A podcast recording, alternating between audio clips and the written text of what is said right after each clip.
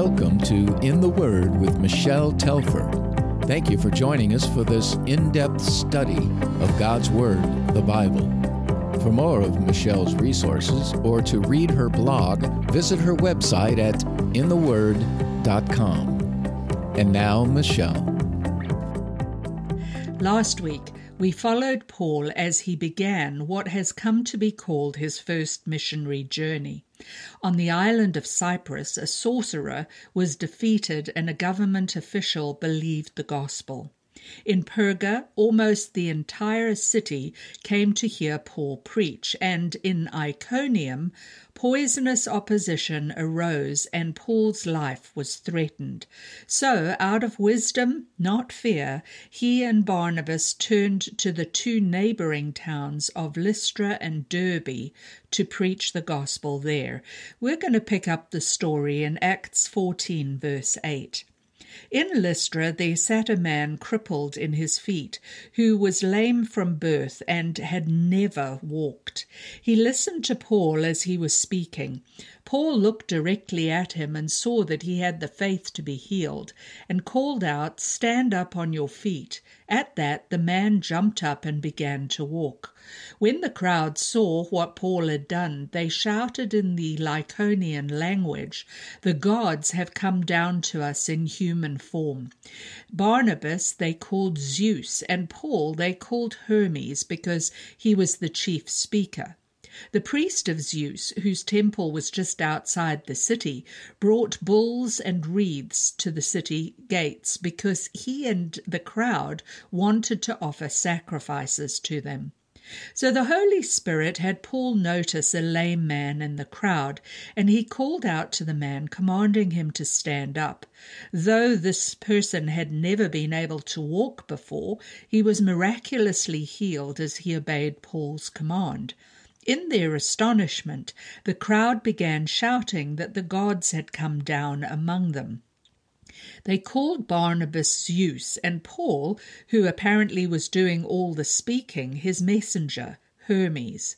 Imagine the disciples' horror when the priest from the nearby temple of Zeus appeared at the city gates, bringing sacrificial bulls and flowered decorations to honor them. Paul and Barnabas were quick to try to deal with the issue. But when the apostles Barnabas and Paul heard this, they tore their clothes and rushed out into the crowd, shouting, Men, why are you doing this? We are only men like you.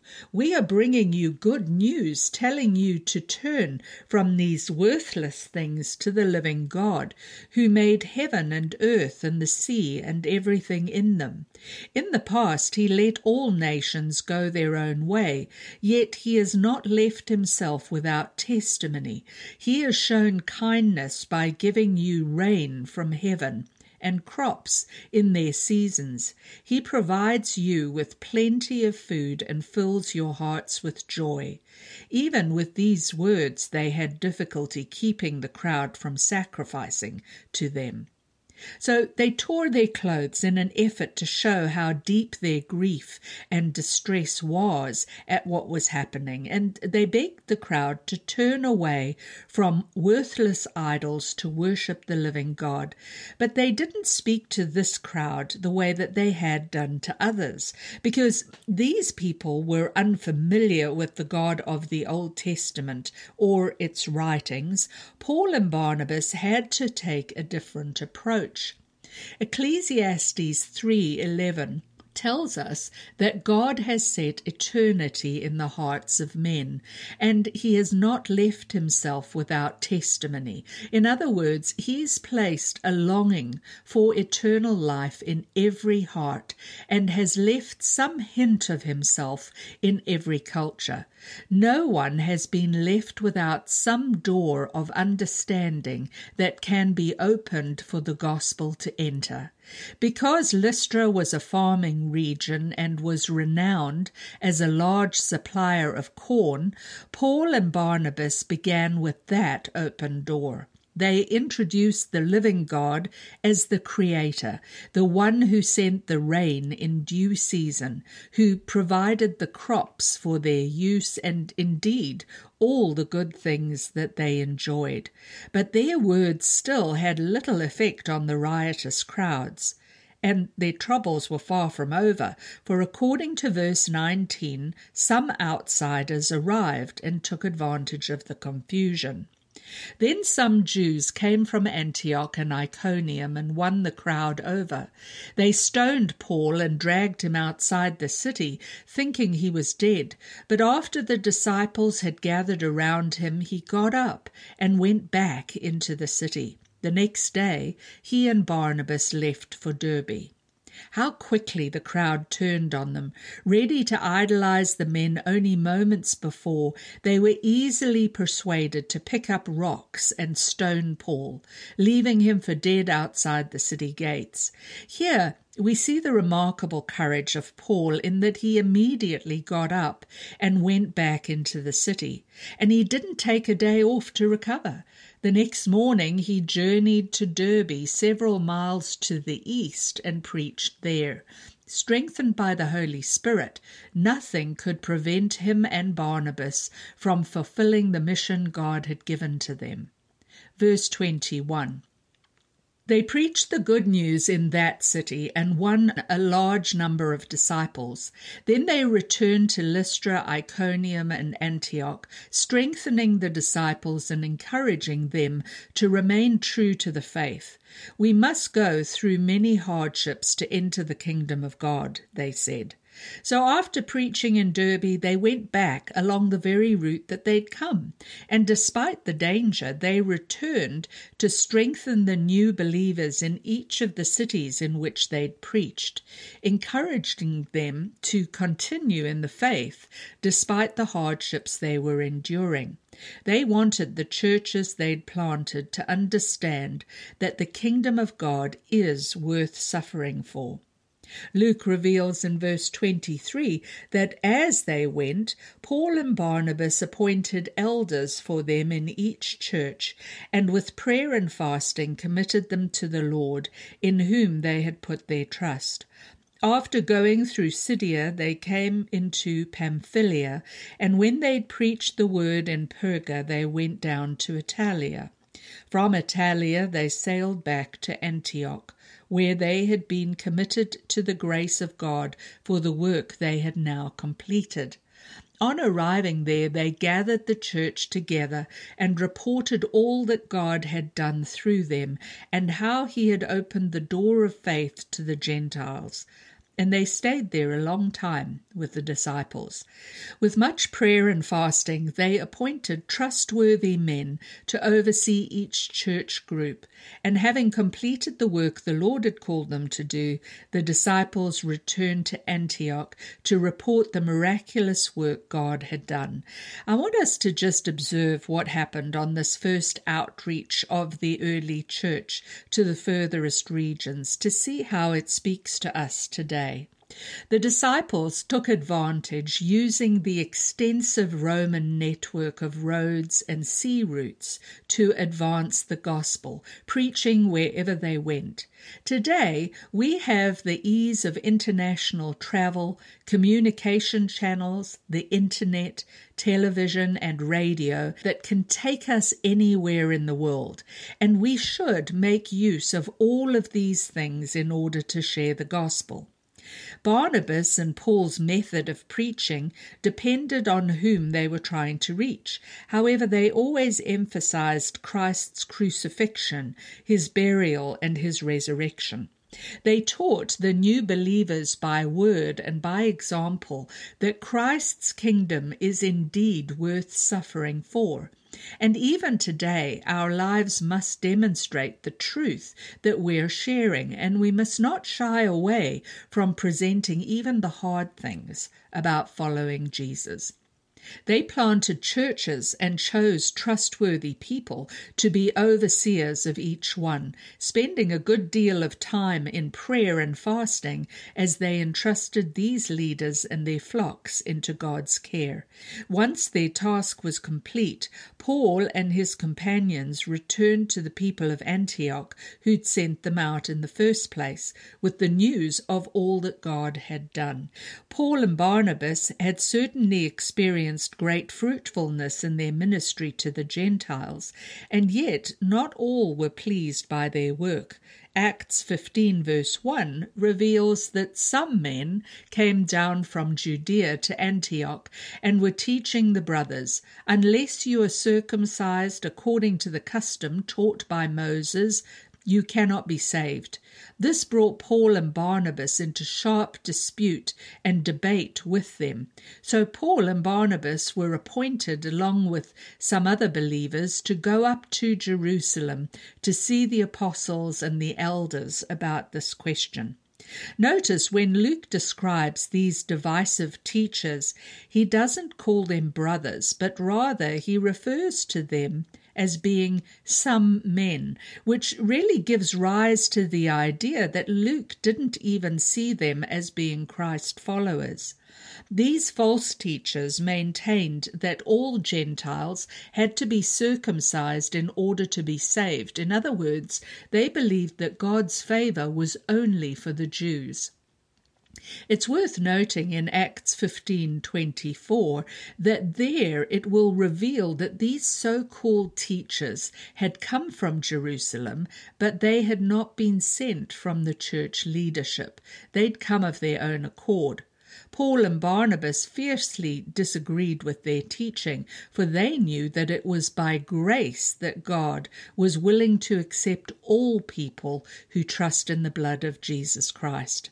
This disagreement between the missionaries and the false teachers was so intense that Paul and Barnabas, along with some other believers, were appointed to travel to Jerusalem to seek direction from the apostles on whether the gift of God was only for a select few or for the whole world. Verse 3 the church sent them on their way, and as they travelled through Phoenicia and Samaria, they told how the Gentiles had been converted. This news made all the believers very glad. When they came to Jerusalem, they were welcomed by the church and the apostles and elders, to whom they reported everything God had done through them. Then some of the believers, who belonged to the party of the Pharisees, stood up and said, the Gentiles must be circumcised and required to obey the law of Moses. Those in the Jerusalem church, along with their elders, joyfully received Paul and Barnabas and welcomed the news of all the Lord had done through them to bring in the Gentiles. However, a small group of believers who still belonged to the party of the Pharisees were dissatisfied. We've encountered this group, known as the circumcision or Judaizers, before. Ten years earlier, they'd objected to Peter's preaching to Cornelius in Caesarea and had been somewhat silenced then, but they'd never really gone away. There were still some who believed that salvation was only available for law abiding Jews and that Gentiles needed to become Jews first before they could be accepted as God's people. Luke mentions only the public meetings in his account, but Paul gives some behind the scenes details in his letter to the Galatians. He explains in Galatians chapter 2 that he had several private meetings with the church leaders in Jerusalem to make sure that he had not preached in error and that his efforts to win the Gentiles had not been in vain. He reports that the leadership agreed with his theology. They too believed that salvation is by grace alone and that God's gift of everlasting life is available to all who believe in Jesus Christ. As proof, Paul even notes that they had not compelled Titus, a Gentile Christian who'd accompanied Paul to Jerusalem, to be circumcised. I find Paul's humility, though, in all of this quite remarkable.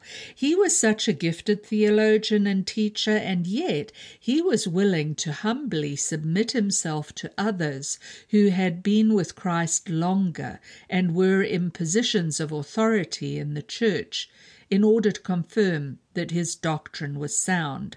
We are also called to respect our leaders and to submit to one another in love, with the main goal being to glorify Christ in all that we do.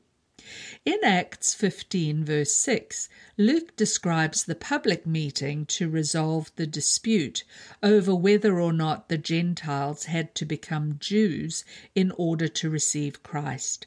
He says, The apostles and elders met to consider this question. After much discussion, Peter got up and addressed them. Brothers, you know that some time ago God made a choice among you that the Gentiles might hear from my lips the message of the gospel and believe. God, who knows the heart, showed that he accepted them by giving the Holy Spirit to them just as he did to us. He made no distinction between us and them, for he purified their hearts by faith. Now then, why do you try to test God by putting on the necks of the Gentile disciples a yoke that neither we nor our fathers have been able to bear? No, we believe it is through the grace of our Lord Jesus that we are saved, just as they are. After much discussion, Peter stood up and reminded them what had already been decided about the Gentiles when this argument had come up all those many years before. They knew then that God had made the choice to have Peter preach to the Gentiles, and that he'd confirmed his acceptance of the Gentiles by giving the Holy Spirit to Cornelius, his friends, and his family, to prove that their hearts had been purified by faith. Peter warned the council not to force the Gentiles to follow a law that could not save them, a law that none of the Jews themselves had ever been able to keep. God saves all of us by His grace made available to us in Jesus Christ. It was then Barnabas and Paul's turn to speak in verse 12. The whole assembly became silent as they listened to Barnabas and Paul telling about the miraculous signs and wonders God had done among the Gentiles through them. When they finished, James spoke up Brothers, listen to me. Simon, called Peter, has described to us how God at first showed his concern by taking from the Gentiles a people for himself. The words of the prophets are in agreement with this, as it is written, After this I will return and rebuild David's fallen tent. Its ruins I will rebuild, and I will restore it that the remnant of men may seek the Lord and all the Gentiles who bear my name, says the Lord who does these things that have been known for ages. After Barnabas and Paul had finished giving testimony, it fell to James as leader of the church in Jerusalem to answer. Many believe James to be the half brother of Jesus, as mentioned in Matthew 13, verse 55, who only came to faith after Christ's resurrection, once Christ had appeared to him, as detailed by Paul in 1 Corinthians 15, verse 7. According to church tradition, James, who would eventually be martyred for his faith in Christ, was known as James the Just, but his nickname actually was Camel Knees. Because he spent so much time on his knees in prayer, large calluses covered them, just as they do on camels' knees. After commanding the people's attention, this much respected and prayerful man reminded them that God had always been concerned for the Gentiles. The recent fact that he poured out his Spirit upon Cornelius proved that, just as Peter had said. But James also reminded them that even the Old Testament prophets had spoken of this in the past. Quoting words from the prophet Amos that Gentiles would one day bear God's name and be part of his chosen people. And because this had been known for ages, James declared in verse 19, It is my judgment, therefore, that we should not make it difficult for the Gentiles who are turning to God. Instead, we should write to them telling them to abstain from food polluted by idols, from sexual immorality, from the meat of strangled animals, and from blood. For the law of Moses has been preached in every city from the earliest times and is read in the synagogues on every Sabbath. Because this was all part of God's plan from the beginning, James purposed that they not complicate things for the Gentiles who were turning to God. He suggested that the council in Jerusalem write to the Gentile converts in Antioch, as well as those in any other church that the letter should be shared with, to clearly lay out the way forward. He would tell the Gentiles to abstain from four things from food offered to idols, from sexual immorality, from meat of strangled animals, and from blood. The restriction about sexual immorality is easily understood, but you may wonder why what they ate would matter. For the Gospels reveal Jesus as saying that man is not made unclean by what goes into his mouth, but rather by what comes out of it. But the issue here is about more than food. Remember that the individual churches in those days included both Jews and Gentiles, and they often met together in communal meals. James knew that people who had a background in Judaism would struggle to accept some of the food that the Gentiles had no problem with. For instance, the Jews were not allowed to consume blood in any form, Blood was a sacred thing to them. They were very careful about the animals that they ate, and since an animal killed by strangulation usually retained some of its blood, they would not eat from them. Additionally, much of the meat available in the markets had been sacrificed to idols along the way to those markets, and any connection with idolatry, however remote, was of great concern to Jewish believers. James asked that out of love and in order to promote unity, these Gentile believers let go some of their legitimate freedoms so as not to offend their Jewish brothers and sisters.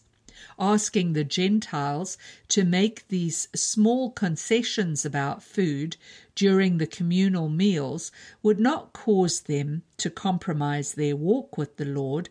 However, it would show their love for other believers and their desire for unity most powerfully. According to verse 22, those present at the Council of Jerusalem not only agreed with what James proposed, the apostles and elders with the whole church decided to choose some of their own men and send them to Antioch with Paul and Barnabas. They chose Judas, called Barsabbas, and Silas, two men who were leaders among the believers. With them they sent the following letter The apostles and elders, your brothers, to the Gentile believers in Antioch, Syria, and Cilicia, greetings. We have heard that some went out from us without our authorization and disturbed you, troubling your minds by what they said. So we all agreed to choose some men and send them to you with our dear friends Barnabas and Paul, men who have risked their lives for the name of our Lord Jesus Christ. Therefore, we are sending Judas and Silas to confirm by word of mouth what we are writing. It seemed good to the Holy Spirit and to us not to burden you with anything beyond the following requirements. You are to abstain from food sacrificed to idols, from blood and from the meat of strangled animals, and from sexual immorality. You will do well to avoid these things. Farewell. Once the church had reached its decision, the council acted quickly, detailing what had been decided in a letter. The Holy Spirit prompted the Jerusalem leaders to entrust the letter into the care of two of their representatives, Judas and Silas, who were to accompany Paul and Barnabas to Antioch. This truly was inspired, as sending these two respected messengers not only conveyed the love and care those in Jerusalem felt towards those believers in Antioch, it also provided protection for Paul and Barnabas from their enemies. If they had returned alone, the troublemakers in Antioch might have easily attacked the truth of the message that they brought back. Judas and Silas, as official messengers from the Jerusalem church, were guarantors of the truth of the letter. The letter itself is brief considering how important the issue was, and it lists the four requirements agreed upon by the council in simple language without any of the theology behind them. I want us to notice, though, the other parts of the letter and how they indirectly but clearly rebuke those who spoke against the gospel going to the Gentiles. After the opening pleasantries, the letter confirms that the individuals from Jerusalem whose false teaching had caused the believers in Antioch such distress had not been sent out by the church in Jerusalem and were not speaking with their authority. The letter also makes plain the council's support for what Barnabas and Paul had said and done, referring to them as dear friends who had risked their lives for the Lord Jesus in taking the gospel to faraway cities. Lastly, the letter assures its readers that the decision of the council had truly come from the Holy Spirit, not just from them, and that in accepting the small sacrifices asked of them, the Gentiles, and indeed everyone, would be doing well. The letter seems simple in many ways, but it totally undercuts all of that the false teachers were trying to do and shows us that following the leadership of the Holy Spirit results in good for everyone.